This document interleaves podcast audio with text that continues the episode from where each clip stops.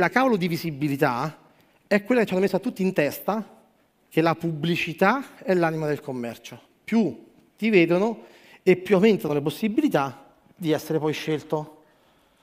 Al massimo di essere visto. C'è un solo posto dove i professionisti del matrimonio si trasformano in imprenditori. Wedding Revolution, la community creata da Roberto e Stefano per fare di te la prima scelta degli sposi. Benvenuto nel VR Podcast. Capito che le riviste non funzionavano, allora ci siamo detti con Roberto, cerchiamone un'altra, le fiere. Abbiamo un vantaggio rispetto alle riviste, è vero, che possiamo parlare con le persone, potremo spiegargli quanto noi siamo avanti. Dopo un po' di anni a stand piccoli abbiamo detto ok, andiamo a stand grandi.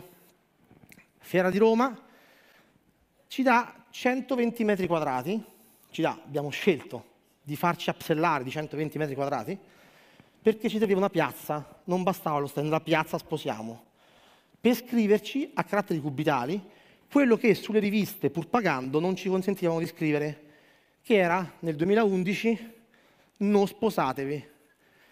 Se proprio volete farlo, fatelo con noi. Quindi le riviste di prima, pur pagate, ritenevano brutta questa frase. Chiunque era in fiera in quegli anni a Roma e entrava, vedeva questo poster gigante creava attenzione? Fatto sta che dentro c'era questo, un insieme di cianfrusaglie, gente c'era dentro, sembrava al mercato, era pieno, era grande, lo stand incuriosiva, lo slogan pure, le cianfrusaglie anche, ma noi organizzavamo matrimoni esclusivi. C'era un po' di incoerenza forse. Ok? Quindi l'anno dopo, è il 2012, torni a Roma e dice calma, lo spazio come l'anno scorso, però stavolta siamo un pochino più sobri e dice stavolta entri solo se vuoi parlare perché siamo consulenti, quindi oggi non si sa ancora cosa fa il wedding planner, vi assicuro che era dura 7, 8, 9 anni fa spiegare cosa faceva un wedding planner. Fatto sta che siccome a Roma c'era anche troppa roba, ripetendo la fiera che era io sposa di Vogue, a Milano qualche giorno dopo, torniamo a Milano e facciamo sempre simile, ma anche senza sedute, perché a Milano non ci si siede. Quindi ci spiegavano che era meglio stare in piedi. Okay. E così è rimasto vuoto. Qualcuno... È... C'è stata poca affluenza. 2013, ho detto ok, ciao Milano, torniamo a Roma che siamo più vicini casa e nel frattempo Sposiamoci evolve e diventa anche catering. Quindi sfruttiamo la fiera per debuttare, per lanciare il nostro catering. Cosa facciamo? Uno stand? Cosa... Boh. Differenziamoci dagli altri. Organizziamo un matrimonio.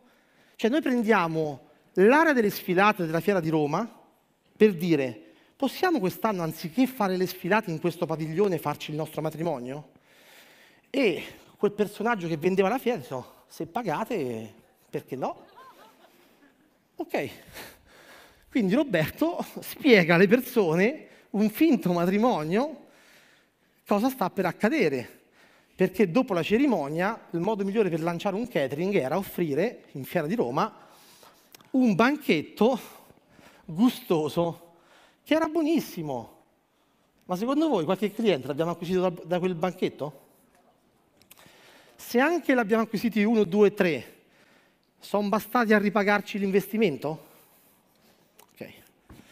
Peggio ancora, recentemente, un paio di anni fa, scendo in Puglia per seguire alcuni nostri clienti e visito una delle fiere più belle che ho mai visto in Italia, che era quella di Bari.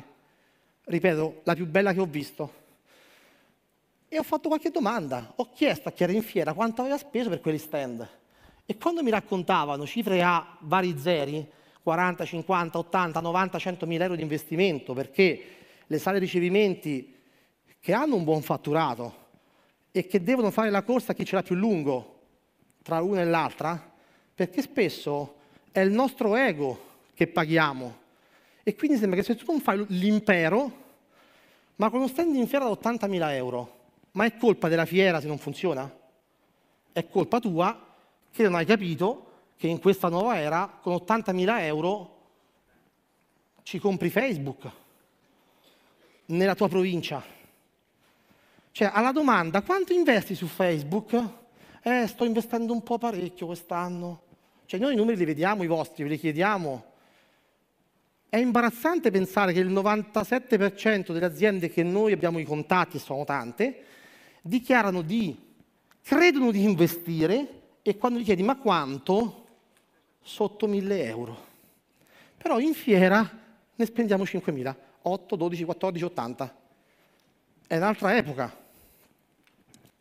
Quindi in fiera, conosciamo bene l'ambiente fiera, ne abbiamo fatte di tutte le misure, dal 4x4 al 2x2, tre lati aperti, un lato, due, quattro, posso confermarvi che secondo la mia esperienza non è lo strumento migliore oggi, in questa nuova era, per ottenere clienti. Perché abbiamo troppe variabili il tempo, il calcio, qualunque variabile esterna poteva condizionare l'affluenza, sì o no? A quel punto abbiamo detto, ok, un po' di anni fa, le fiere anche cominciano un po' a calare, arriva il web, arriva il web, spacchiamo col web. Chi è il migliore che faceva siti web in quel momento? Cominciamo a cercare, due scemi come noi, e detto, se questo ha fatto il sito di Paolo Cannavaro, che ha la Coppa dei Campioni del Mondo sul, sulla home page, l'Arcuri, c'erano diversi personaggi famosi. È quello giusto per noi, anche perché il payoff era tipo il sito emozionale, qualcosa del genere. Noi volevamo vendere emozioni. Ci crea un sito che era bello, per essere tanti anni fa era molto avanti, qualcuno che è più storico in sala forse se lo ricorda, peccato che era in flash. Il sito Google non leggeva flash, quindi i contatti arrivavano pochi, ho detto ok, portale, chi era il numero uno? Nozze Click. Matrimonio.com sembrava la briciola, sembrava lo sfigato, perché vi ricordate, non so chi era a quel tempo, che Nozze Click costava, matrimonio.com era gratis. E quindi 14.500 per una campagna promozionale su Nozze Click, prima che chiudessi i battenti qualche mese dopo, l'abbiamo pagata. Quindi Nozze Click Cosa portava? Eventuale visibilità, eventuale traffico. Ma se il nostro messaggio di risposta a quella richiesta che sarebbe arrivata era sogno e passione, matrimonio perfetto. magari mettevano anche like, magari condividevano anche il video forse, ma a noi ci interessavano i contatti. Chiudiamo col passaparola che è la più uno. Cioè io vi ho citato sei forme pubblicitarie che non funzionano e la cosa più grave ancora è che all'80% di voi funziona il passaparola. La ripeto, la cosa più grave è che voi avete dichiarato che la miglior forma pubblicitaria è il passaparola. Questo denota che fate bene il vostro lavoro, ma nessuno l'ha mai messo in dubbio. Qui dentro non parleremo mai di vostra non competenza tecnica. Se c'è passaparola è perché siete bravi le persone vi ringraziano, fanno i complimenti e ne parlano, giusto? Quanti sono convinti che è sempre troppo lento rispetto a quanto bravi siete?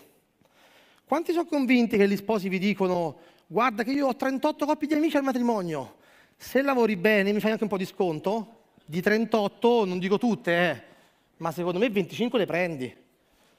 Forse uno o due.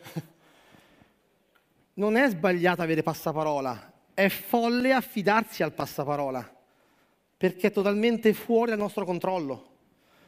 Cioè il passaparola o lo ingegnerizziamo e lo automatizziamo e si può fare. Qualcuno di voi è qui in questa sala grazie al passaparola. Per caso l'avete vista qualche testimonianza prima di essere qui con noi? Sì o no? Penso di sì. Gli ultimi 20 giorni vi abbiamo sparato solo e soltanto testimonianze quasi. È passaparola automatizzato e ingegnerizzato. Quello che avete voi è passaparola a caso, speriamo che accade, ma la cosa ancora più grave è che se anche qualcuno parla di voi, lo fa in modo sbagliato, lo fa a modo suo. Prendete le vostre testimonianze e senza averle lette, sicuramente c'è scritto complimenti, persona disponibile, gentile, eccezionale, fantastica. Sì, poi? Cioè, hanno parlato benissimo di voi, complimenti davvero, ma anche a me, io vi assicuro che a fine matrimonio mi ringraziavano sempre. E la domanda ricorrente, la frase era grazie Stefano, complimenti, molto meglio di come mi aspettavo. Io le prime volte ero contento, la seconda anche, la terza pure. Dopo un po' ho detto, ma perché molto meglio? Cioè mi sto facendo un mazzo tanto da un anno, perché lo capisci oggi? Che quello che ti ho promesso potevo farlo. Eh, e io mi sono chiesto, sono scemi loro? E in parte lo pensavo, come tanti di voi pensano che gli sposi sono scemi. O potevo fare qualcosa io per far capire a loro prima di affidarsi a me che potevo aiutarli? Sì o no? Cioè il prea nasce da qui, dall'aver capito dopo tanti anni che facciamo bene le cose, ma lo capivi quel giorno. Lo capivi quel giorno e se tu mi pagavi quel giorno mi pagavi di più di quanto mi pagavi prima, come a molti di voi capita. E quindi ci siamo detti cosa possiamo fare per farlo capire prima, prima, perché poi è tardi. Tutto quello che voi fate di bello conta 0, conta solo il risultato. Se siete qui l'avete capito. Quindi lo sappiamo quanto è difficile ammettere che il bello non conta o che il bello non vende. Poi, una volta che vende, cerchiamo di renderlo anche prima decente, poi carino e poi anche più bello ancora. Ma una volta che abbiamo un messaggio che vende, un'idea differenziante che vende, ok? Perché la cavolo di visibilità è quella che ci hanno messo a tutti in testa che la pubblicità è l'anima del commercio. Quindi più ti vedono e più aumentano le possibilità di essere poi scelto. Al massimo di essere visto. Basta pubblicità d'immagine, basta raccontarci che la passione, la professionalità e la qualità farà la differenza, perché in questa nuova era sono tre requisiti di base. Ci deve essere passione, sì, per fortuna, ci deve essere professionalità, sì, per fortuna, ci deve essere qualità, sì, disponibilità, sì, ma secondo voi, se siete qui a Riccione e e Roberto su questo palco, mettiamo soltanto la nostra passione, professionalità, disponibilità e altre parole simili, sareste soddisfatti tra tre giorni?